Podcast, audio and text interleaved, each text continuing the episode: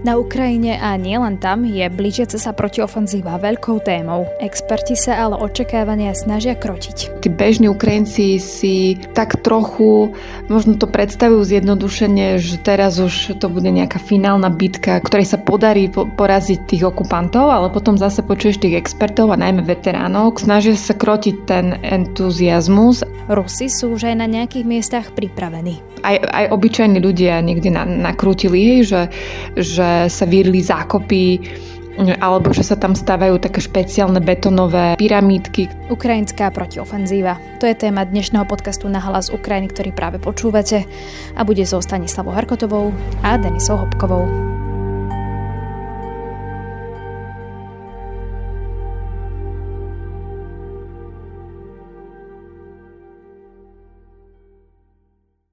Prvom rade ťa Stanka zdravím. Tentokrát sa nerozprávame v štúdiu, ale ty sa momentálne nachádzaš v Kieve. Ahoj. Ahoj. No a teda tá dnešná téma je blížiaca sa ukrajinská protiofenzíva a zaujímavé, že aké sú teda nálady v Kieve, že či je to teda tak veľká téma, Ukrajinci to vo veľkom riešia, alebo ako to tam vyzerá? No určite je to téma. Aj dnes, keď si otvoríš ukrajinský YouTube, keď to tak poviem, tak vyjadrujú sa k tomu rôzni experti od bývalých veteránov cez nejakých bezpečnostných analytikov, čiže aj ukrajinské médiá majú veľký záujem o to, aby pochopili, že čo sa vlastne blíži, ale zároveň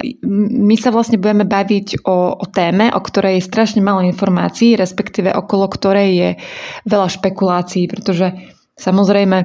to, aké plány má v najbližšom čase ukrajinská armáda, vie málo kto. Dokonca vznikali pred pár týždňami, dňami aj také špekulatívne e,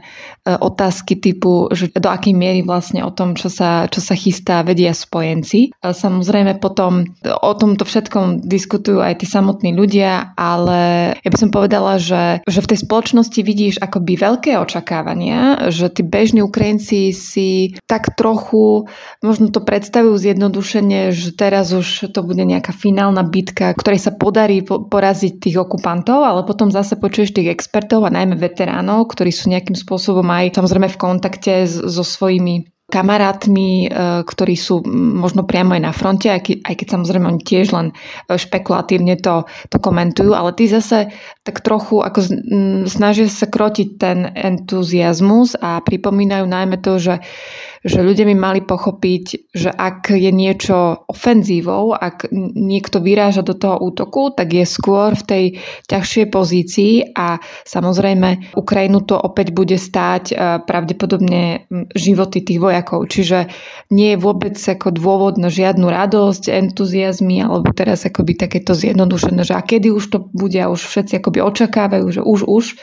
A vlastne títo experti to krotia, aby jednoducho dali jasne najavo, že, že my sa vôbec e, nebavíme o nejakej ľahkej operácii, ale že práve naopak, že my vlastne nevieme ani to, aký, aký výsledok e, bude nakoniec mať. No práve asi to je na tom aj dôležité, že pripravujú sa na to aj Rusi, tým pádom, že vedia, že nie, niečo sa chystá. Z toho, čo som pozerala, tak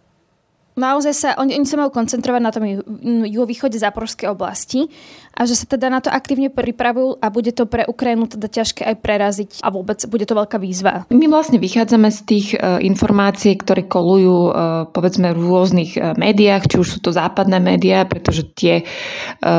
tie sa teda dosť sústredujú na tú tému. Dokonca som sa včera bavila s jedným bezpečnostným expertom, E, že jemu sa zdá, že oni s tým celým ako začali, že to tak ako mm, v tom mediálnom priestore práve na tom západe začali veľa riešiť, že, že teda Ukrajinci niečo chystajú. Ja si myslím, že je jasné tým dvom armádám, ktoré sú na tom boisku, že, že vedia e, jedna o druhej, že čo asi robí ten protivník, takže samozrejme aj Rusi e, vidia hej z tých satelitov alebo z dronov, že čo sa vlastne odohráva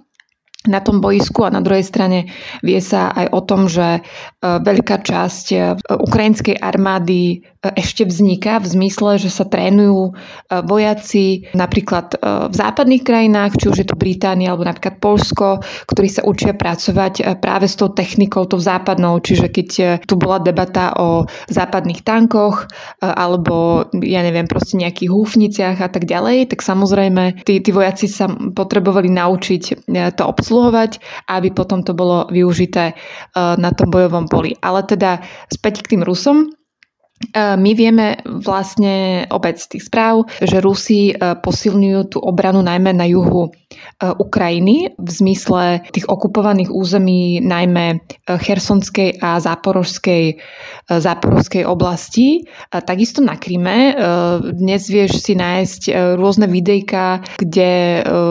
aj, aj obyčajní ľudia niekde nakrútili, hej, že, že sa vírili zákopy alebo že sa tam stávajú také špeciálne betonové pyramídky, ktorým sa hovorí, to som ja napríklad nevedela, ale teda hovorí sa im dračie zuby. A vlastne veľký úsek e, frontu je zároveň zaminovaný, to znamená, že, že je vo vzduchu taká tá otázka, že keď eh, teda pôjdu Ukrajinci v nejakom úseku, možno sa to budú snažiť niekde prelomiť, tak ich presne čaká to, že oni jednoducho budú musieť premieť to minové pole, potom opäť sa dostať cez nejaké protitankové zákopy, potom zase cez tie dračie zuby, ktoré majú teda zastavovať práve tie, tú mechanizovanú techniku. Áno, na niektorých úsekoch sú tí Rusi už pripravení. Hovorí sa najmä, že sú pripravení v okolí mesta Melitopol, lebo to je taká akoby tá najväčšia špekulácia, že teda, že či to náhodou nebude tam. Ale znovu, ja si, ja si pamätám e, ešte na začiatku roka, keď sa teda rôzni odborníci vyjadrovali k, k tomu, že, že čo je to vojna a ako to vlastne funguje, tak e, mne stále v hlave znie e, veta, myslím, že to bola Maria Berlínska, ktorá povedala, že vojna je vlastne umenie klamu, čiže vy sa snažíte toho protivníka aj zaviesť. Môžete vytvárať dojem, že, že idete zautočiť tu, ale nakoniec to bude niekde inde. Či náhodou opäť e, ukrajinská armáda nevytvára nejaké dymové clony a, a nakoniec zistíme, že tá operácia má úplne nečakanú podobu pre nás. A čo to bude, no na to si budeme musieť e, vlastne počkať. Tam boli také otázky okolo celej tej protiofenzíve aj kvôli Bachmutu. My sme sa o tom rozprávali aj v podcaste, keď sme mali k tomu tému, že e, tam mohli Ukrajinci veľa strátiť, akože veľa vojakov, ale že bol problém s muníciou, možno trošičku, trošičku s morálkou. Niektorí vojaci boli mladí, nepripravení. Či sa toto nejakým spôsobom potvrdilo, ako to môže ovplyvniť tú protiofenzívu, alebo či k tomu teda vieme aj niečo ešte možno nové, posunutú informáciu o niečo? Okolo toho Bachmutu, e, to, to, je, to je podľa mňa, že stále téma. Vidíme to v zásade aj teraz v tých posledných dňoch, keď Evgení e, Prigožin, e, ten, ten, ten známy Putinov šéf-kuchár a vlastne majiteľ Wagnerovcov, tak mal také chvíľu odvážne vyhlásenia, že teda oni sa stiahujú z, z Bachmutu a prenechajú to uh, Kadirovým e, jednotkám, pretože akoby im dochádzajú sily v zmysle presne tej munície a tak ďalej. Uh, čiže keď sa napríklad špekulovalo, že, že problémy s dodávkami na ten front majú Ukrajinci, tak vidíme, že ten tzv. Muni- muničný hlad, alebo mm, ako to preložiť, e, ten, ten hlad s tým, s tým zásobovaním e, majú vlastne aj Rusi, ale tam je to komplikované, lebo mm, veľa sa hovorí o tom, že, že Prigožín e, má problém s vlastne velením ruskej armády, že je tam konflikt medzi ministrom obrany Šojgu na jednej strane plus veliteľom vlastne generálneho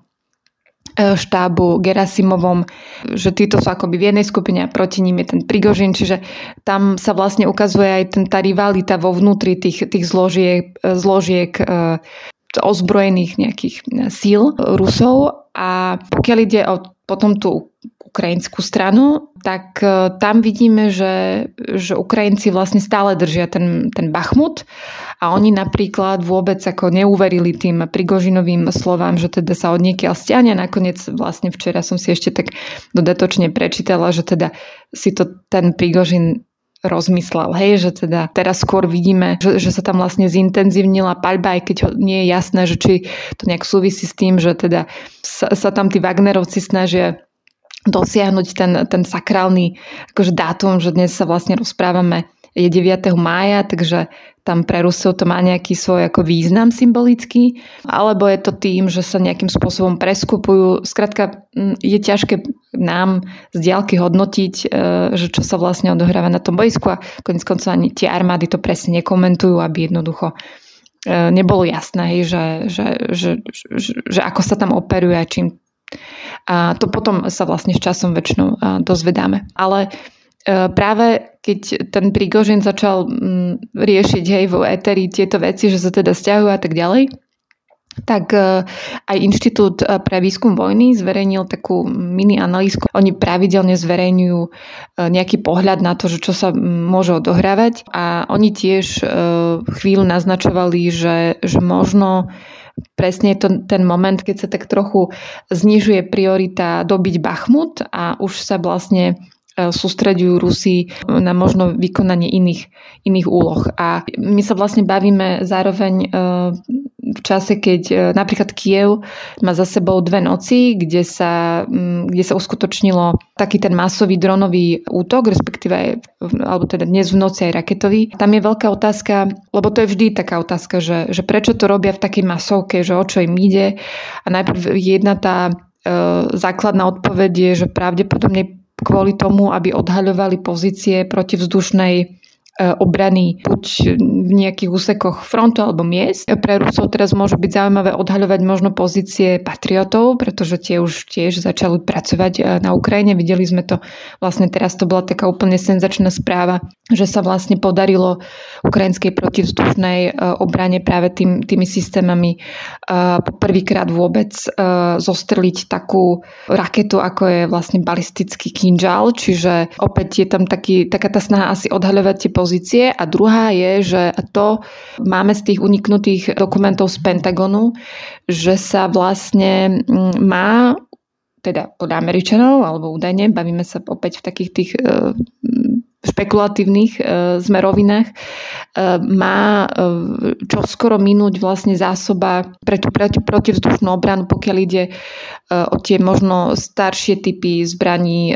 typu S-300 alebo sovietských bukov. Teda bavíme sa o munícii. A tam je vlastne tá otázka, že či sa ešte pred tou vlastne ukrajinskou ofenzívou nesnažia tí Rusi, že aby sa im čím skôr minula tá, e, tá munícia. Čiže vidíme aj teraz také rôzne možno prejavy toho, že mm, sa naozaj niečo chystá, e, pretože zase z druhej strany mm, horia všelijaké naftové zásobárne alebo teda tie e, nádrže s palivom, e, čo potom zase na tej ruskej strane niečo vlastne potom komplikuje ruskú logistiku, čiže naozaj teraz mám pocit, že, na, že, že sa vlastne zdynamizoval ten vývoj, takže že počkáme si, že či naozaj tá, tá ofenzíva začne možno v horizonte dní, týždňov, mesiacov, to, to stále vlastne nevieme. Hovorí sa aj o tom o vplyve počasia, čiže ako veľa si faktorov uh, vstupuje do, do tohto momentu.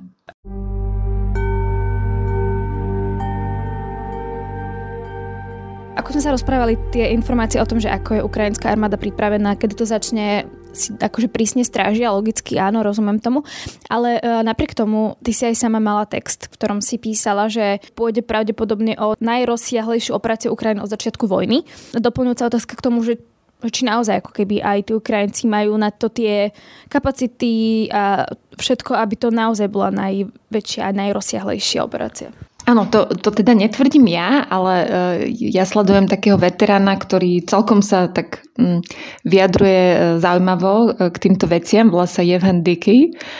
A on teda na to upozorňuje, že, že poprvé ten termín, ktorý my používam, že protiofenzíva, lebo to sa to tak logicky pýta, že jednoducho Rusi spustili ofenzívu, ten útok voči Ukrajine a teraz vlastne tá reakcia je ten protiútok. Ale e, on ako veterán vysvetľuje, že teda protiofenzíva niečo iné v tej, v tej armáde, ale že teda chápe, ale teda, že ten správny je skôr útok.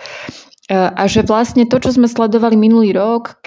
buď v prípade vytlačenia hej, tých e, Rusov z Kievskej, Sumskej, tých severných oblastí Černihivskej a potom následne tie protiútoky v zmysle Charkova, v zmysle Chersonu, že to boli také ako repetície, že skúšky na to, že čo sa ešte len chystá. A, a že vlastne to, čo teraz je tak v éteri a, a čo by mala vlastne spustiť Ukrajina, bude veľmi rozsiahla vlastne útočná operácia, ktorá si za cieľ teda položila jednak oslobodiť e, tie okupované územia a potom vlastne poraziť ten ruský kon, okupačný kontingent, teda to, čo sa nachádza e, na území Ukrajiny, na, na tých okupovaných častiach. A tam je ten otáznik, e, že teda čo všetko sa podarí tým, tým Ukrajincom, alebo teda opäť taká špekulatívna vec, že, že v zásade budú mať len jednu šancu, e, takže musia si to dobre pripraviť na to, aby, aby to proste zvládli. A teraz my nevieme, hej, že s koľkými jednotkami a tak. To opäť vychádzame len z tých amerických uniknutých materiálov, kde sa povedzme hovorí o tom, ja som si tam čítala, že teda malo by vyraziť nejakých viac ako 30 tisíc e, vojakov potom uh, opäť si čítaš nejaké iné americké médiá, kde zase oni spomenú, hej, že sa dotrénovávajú vlastne teraz uh, zhruba skoro 50 tisíc uh, vojakov, lebo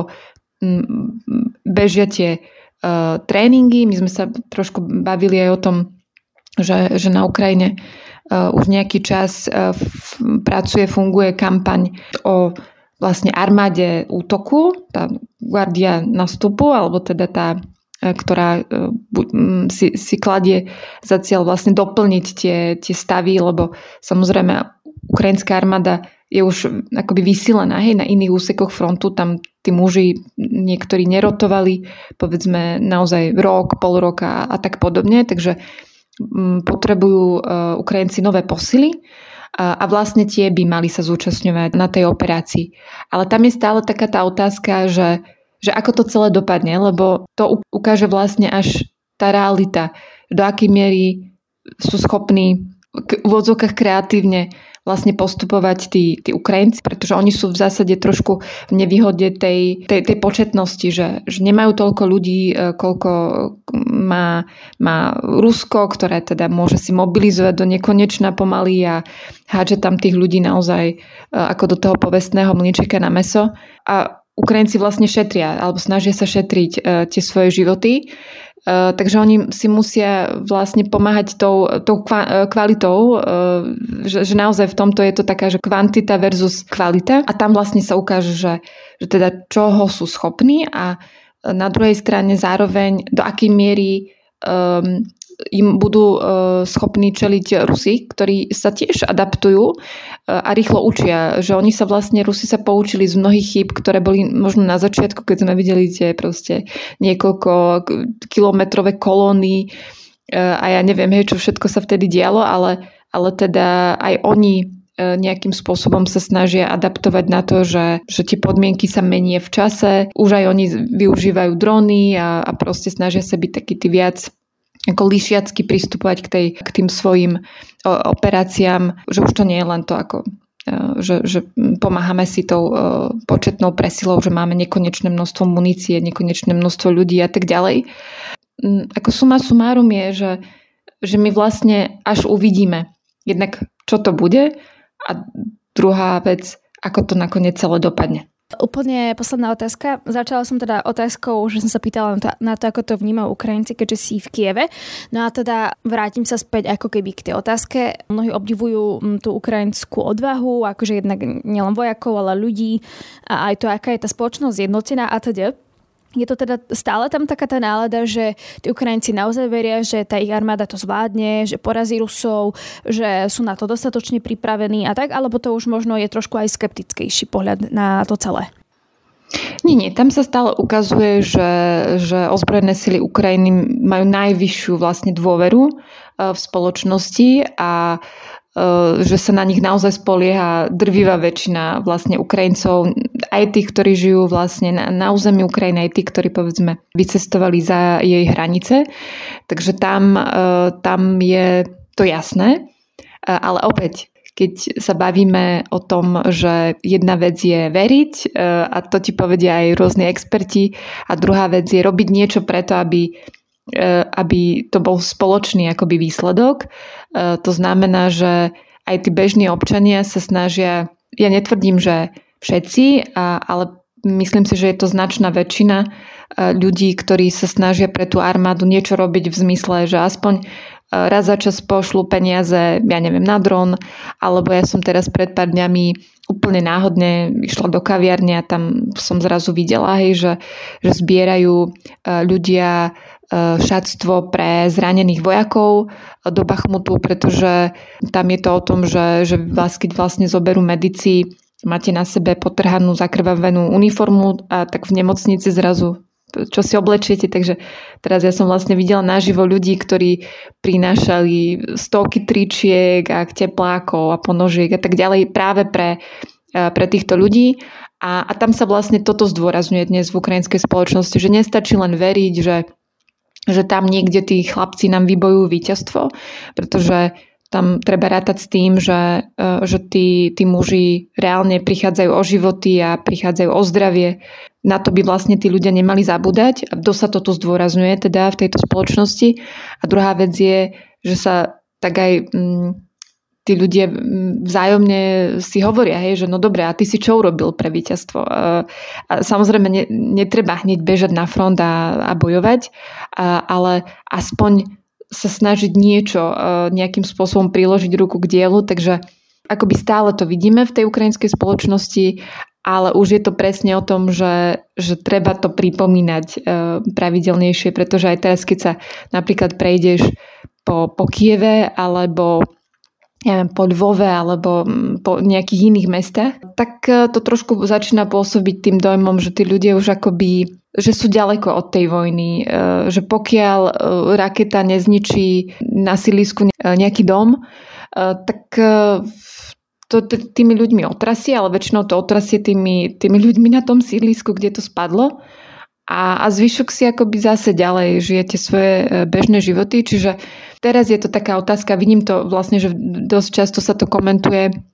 aj na sociálnych sieťach, aj, aj celkovo, keď sa s priateľmi rozprávam, tak, e, tak a to sú väčšinou ľudia, ktorí sú dosť, za, teda no dosť, sú, sú zaangažovaní v tom, aby e, sa pomáhalo a, a dobrovoľničia a tak. A ich tiež irituje, keď zrazu e, žijú v meste, kde sa vracajú neviem, futbalové zápasy a teda E, že teda ako futbalové zápasy sa, sa konali len, že už môžu aj tí diváci si napríklad sadnúť na, na tribúnu a že, že teraz sa prejdeš po meste a vidíš Luna Park a teraz je tam neviem, 100 ľudí, ktorí sa zabávajú a o, oni potom do, te, do toho éteru proste prinášajú tú, tú otázku, že, že to je v poriadku, ako žiť si svoj bežný život, ale že myslíme na to, že, že to má akoby veľkú cenu. E, že to, že my môžeme si spokojne chodiť do nákupných centier, je vďaka tomu, že tam niekde proste stoja, e, stoja vlastne vojaci ozbrojených síl Ukrajiny alebo tých rôznych dobrovoľníckých bataliónov a, a, netreba na nich zabúdať, že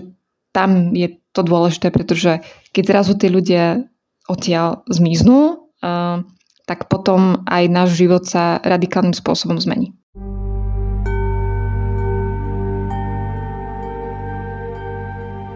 To je teda z dnešnej časti podcastu všetko, ale budúci týždeň budete počuť o tom, že aké traumy si vlastne odnášajú vojaci z vojny. Budeme sa rozprávať napríklad o posttraumatickej stresovej poruche, ktorá e, môže e, v dôsledku vojny ovplyvňovať dosť značné e, množstvo ľudí, aj keď psychológovia hovoria, že PTSD sa nemusí rozvinúť u každého, ale minimálne u všetkých tých ľudí, ktorí boli vystavení nejakým traumatizujúcim zážitkom a vojna je takým zážitkom, tak tam treba byť opatrný, vy ste práve počúvali podcast na hlas Ukrajiny so Stanislavou Harkotovou. Ďakujem pekne aj ja. A Denisou Hopkovou.